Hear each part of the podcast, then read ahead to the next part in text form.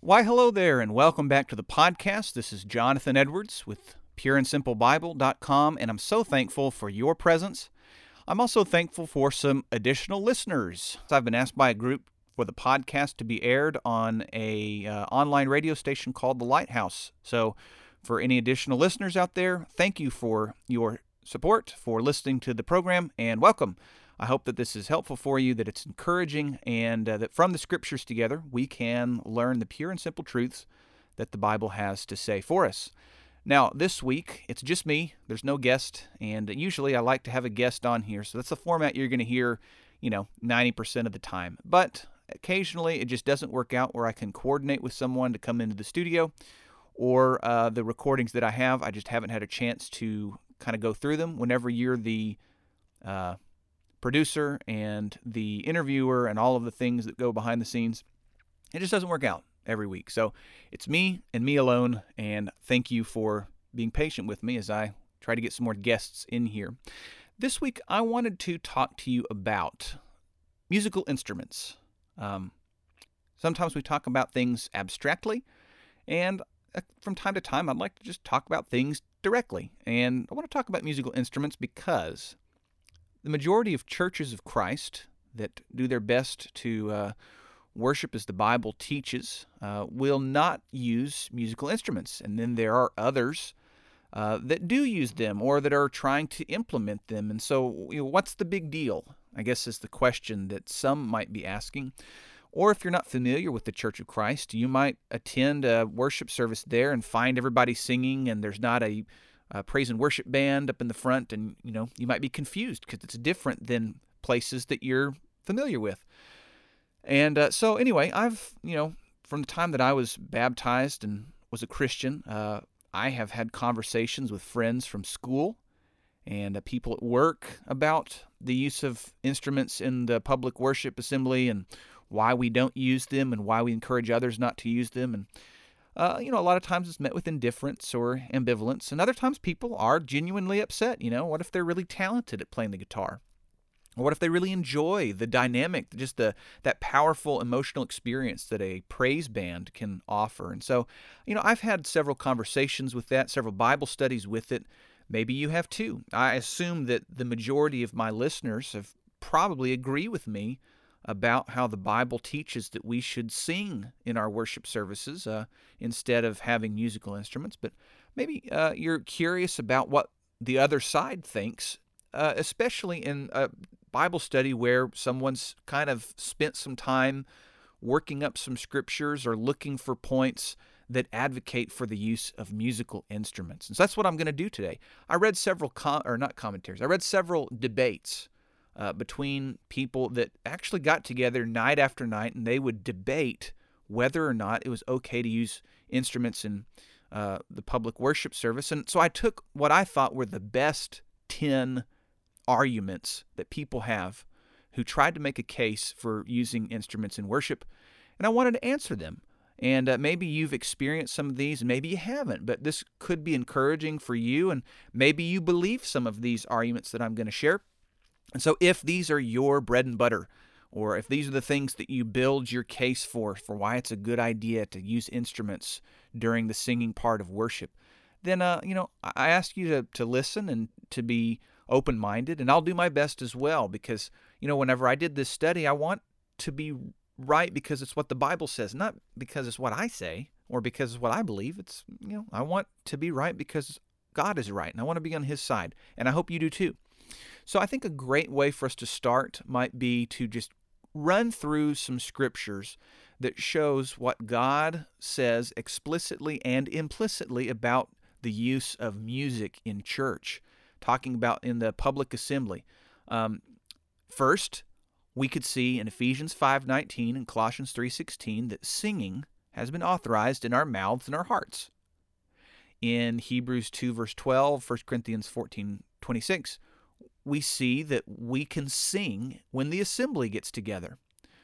That same verse, 1 Corinthians 14:26, we can see that worship is universal, meaning that all humans are capable of it and uh, the the the universality of it, uh, as far as the music service goes, is that all of us can sing.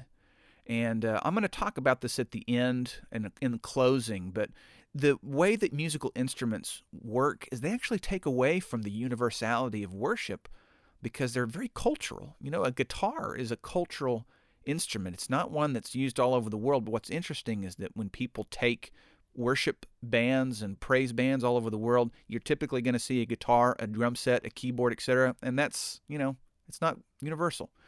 Anyway, uh, so singing has been authorized in our mouths, our hearts. We sing in the assembly. Worship is universal. We're all capable of it. Hebrews 13:5 says that singing uh, is the fruit of our lips. Now, uh, we when we sing, both internally and externally, right? So there's a dual purpose in singing, but we're worshiping God in spirit and truth, right?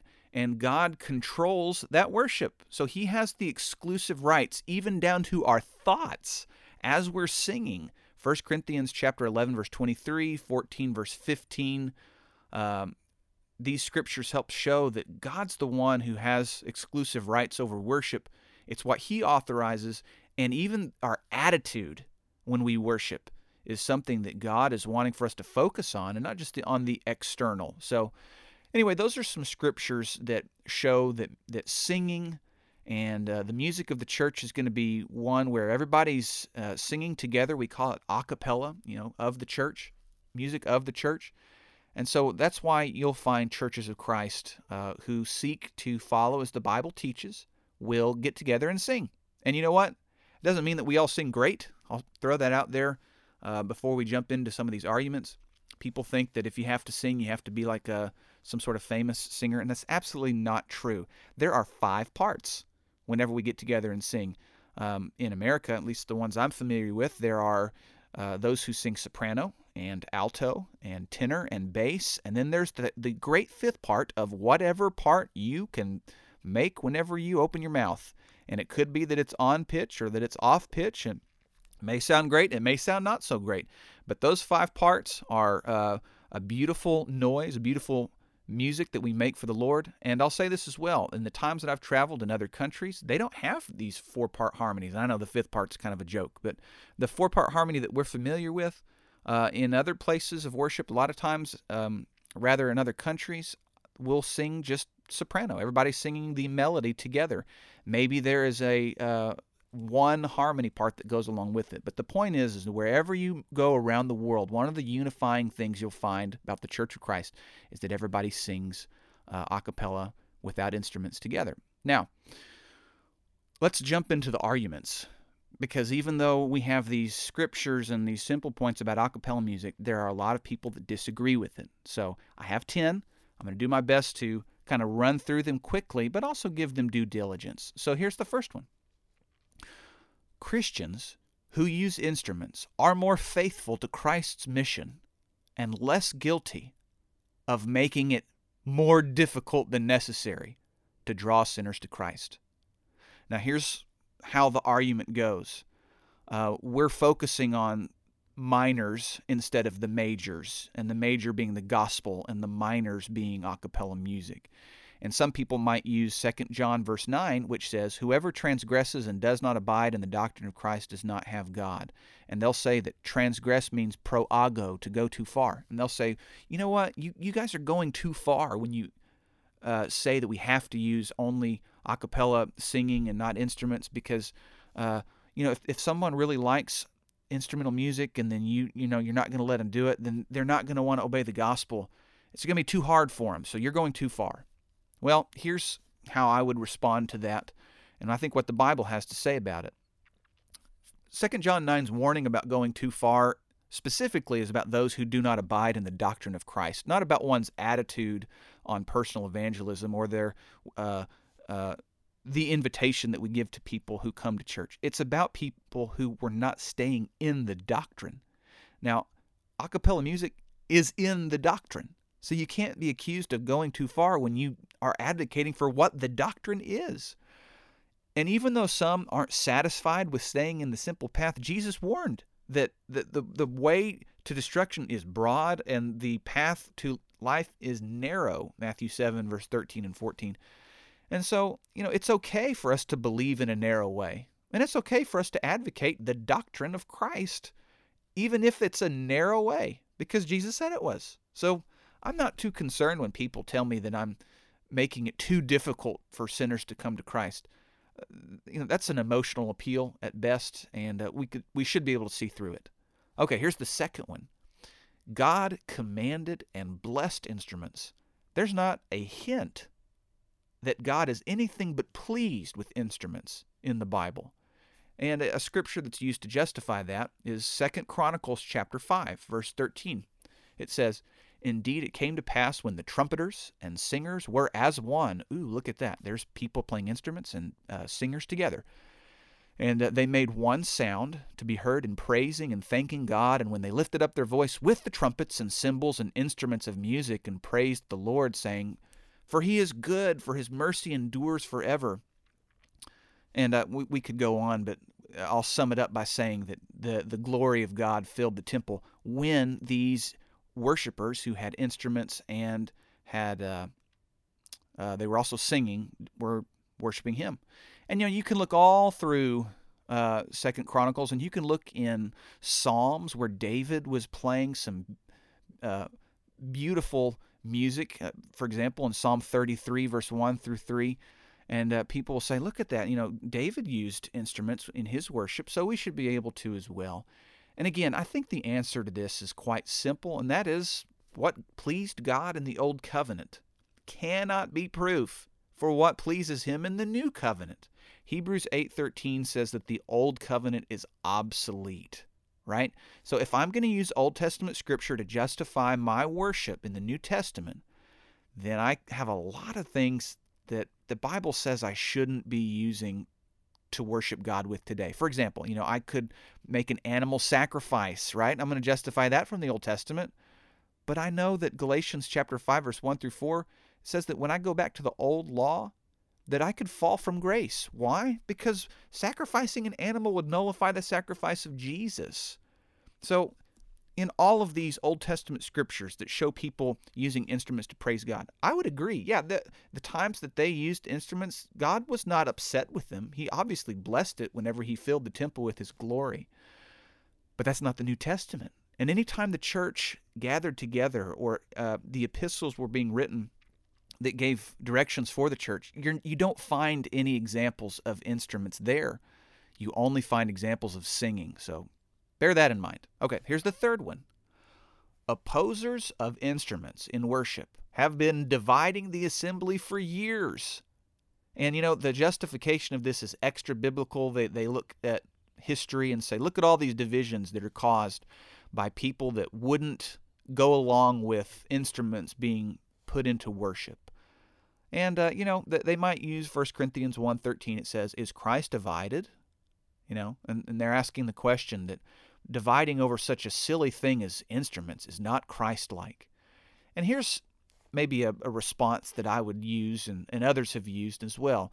I think there's three ways we can agree.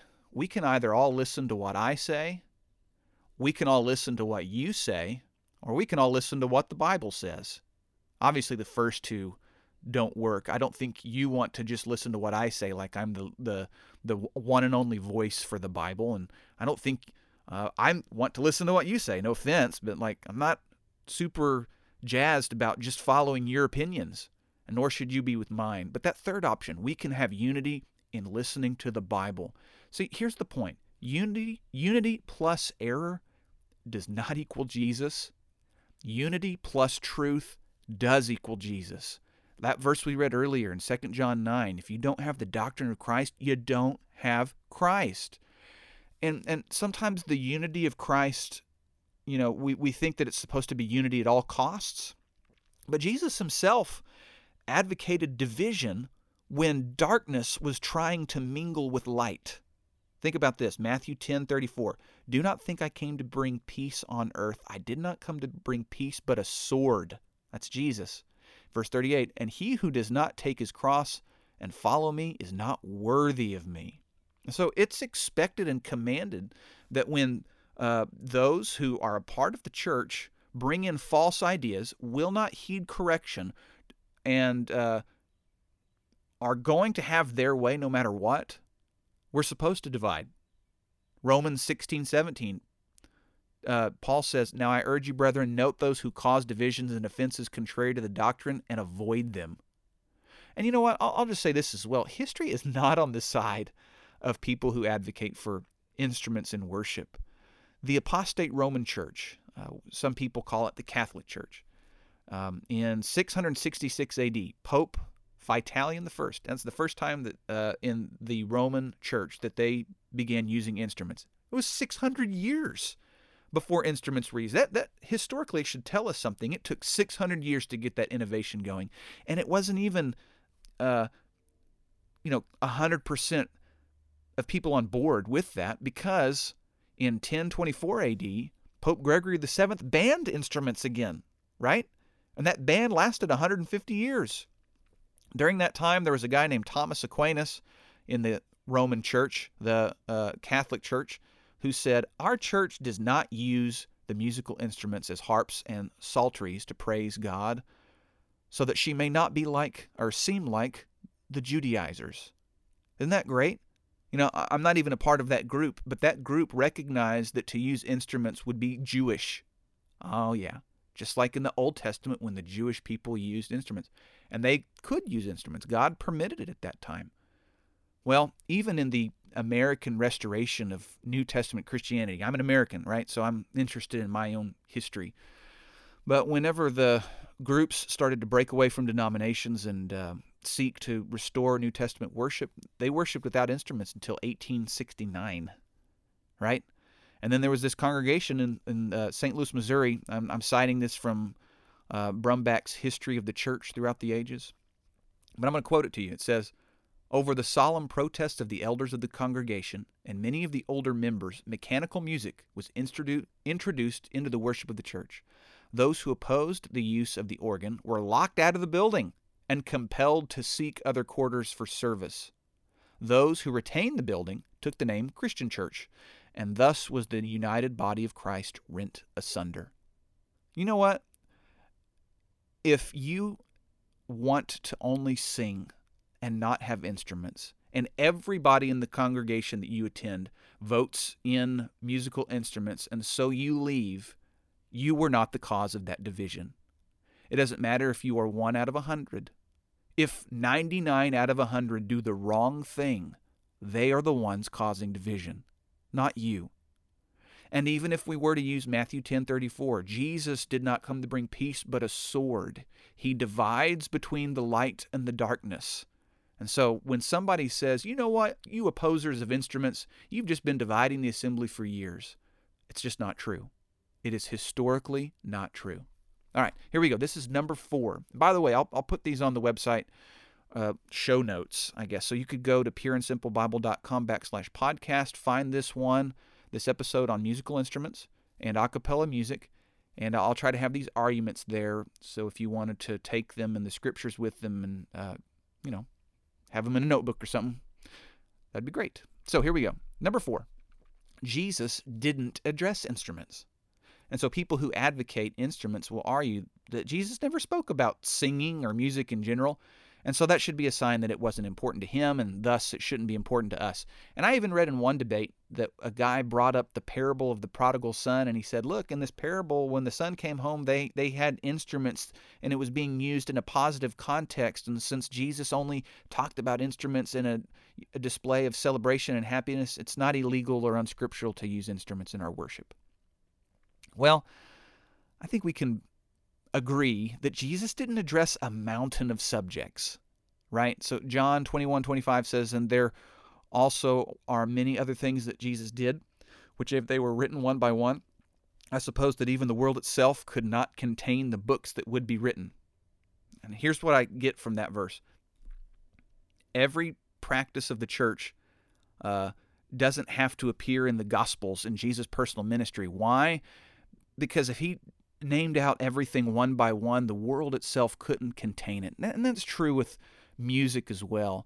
Jesus promised in John 16 that the Holy Spirit was going to come and it was going to it was going to inspire and lead the apostles into all truth. So, if Jesus didn't talk about it, but the apostles did talk about it, then we're still supposed to obey it, supposed to obey it because the apostles' authority came from the Holy Spirit. So just because Jesus didn't address it doesn't mean that it's not important. Argument number five is very similar to that, and this is what um, advocates of instrumental music might say. Instruments were a non issue in the book of Acts. And they'll say, uh, the argument goes um, Christians met daily in the temple courts, such as Acts 2.46. They were surrounded by instruments of the Jewish worship, so, you know, they could worship around instruments. It was just a non issue for the church. And, you know, the same logic can be applied here. There are so many things that were not addressed in the book of Acts, but they are addressed in other places. For example, polygamy. That was a non issue in the book of Acts. And using the logic of people who believe in instrumental music, polygamy should be okay because it's a non issue in the book of Acts. Well, there are obviously other places in the Bible, such as 1 Corinthians chapter 7, where talk about how the love of a husband and a wife it should be only between a husband and a wife and so polygamy from that scripture is wrong.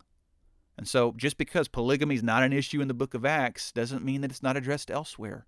And the same is true with instruments. If a cappella singing is mentioned in other places we can't say well it's not mentioned here so then i have authority to do it. It doesn't work that way. Uh, let me give you this example as well as far as uh, the Christians were in the temple next to instruments, and that somehow made it okay by os- osmosis. You know, like they were ne- they were nearby it. The congregation that I work with, uh, we meet in a storefront presently, and you know what? Maybe by the time this podcast airs, we'll be meeting somewhere else. Uh, our building's being built presently. Anyway, um, we meet in a storefront, and it happens to be about eight or nine storefronts away from a bartending school. And therefore, according to the people's logic that these Christians were next to Jewish worshippers who had instruments, uh, according to that logic, you know, we're, we're really close to a bartending school, so we should be able to go learn how to uh, serve alcohol and get drunk, right? Because we're right next to it. No, of course not. We get that even though we're right next to alcohol, that doesn't mean we partake in it. And the same is true with the church. They may have been next to Jewish worship, but that didn't mean they participated in that Jewish worship. Hebrews 8:13, the old law is now obsolete, and that would include that instrumental music, music that was uh, being used in the temple. Okay, number six. I've heard this one a lot, by the way. Maybe you have too. There's instruments in heaven. God is pleased with instruments because in His presence, uh, people have harps and trumpets and uh, all these beautiful instruments. And so how how could God enjoy it in heaven but then despise it on earth? Right? Revelation 5 verse 8. Now he had taken a scroll and the four living creatures and the 24 elders fell down before the lamb and each had a harp and a golden bowl full of incense which are the prayer of the saints. You know, there's a lot of things that we could say about it. First is this um, there's kind of a straw man that's put up that God hates instrumental music.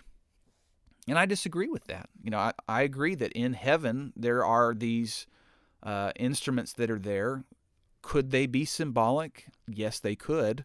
And so that's for another day, by the way. So, you know, people that use those arguments and say they literally had instruments in heaven, well, they literally had a harp.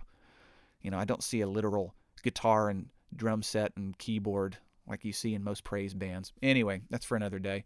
Here's the point the New Testament doesn't say that God hates musical instruments. So, you know what? If you play a musical instrument like a trumpet or a tuba or a cello or a violin or whatever, you know, God doesn't hate it every time you play.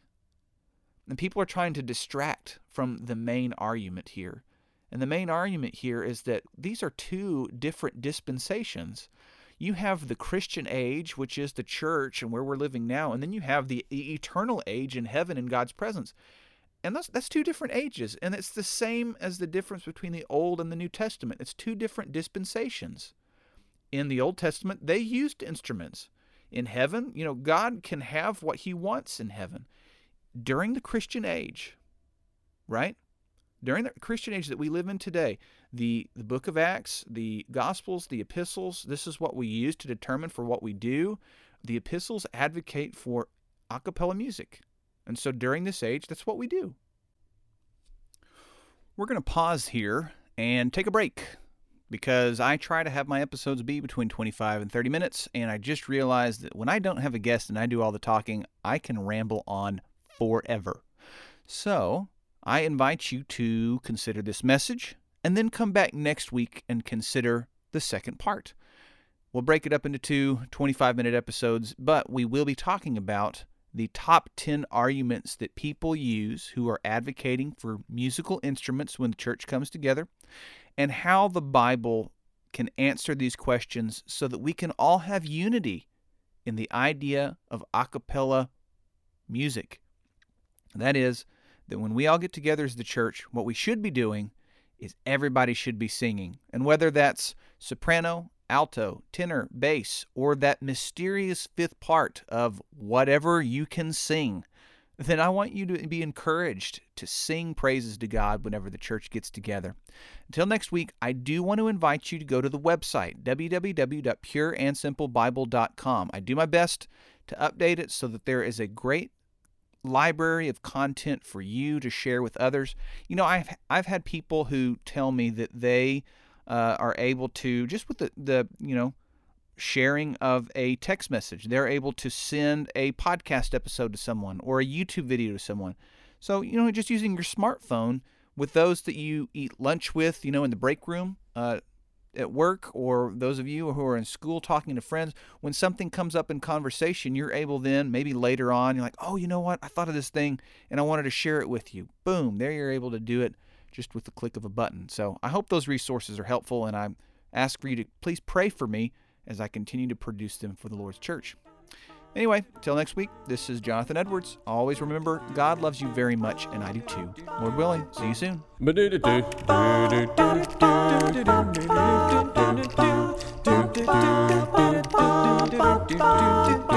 Well, I'm here to tell you a story, a story that is true, about a judge by the name of Gideon. He was a man like me and you.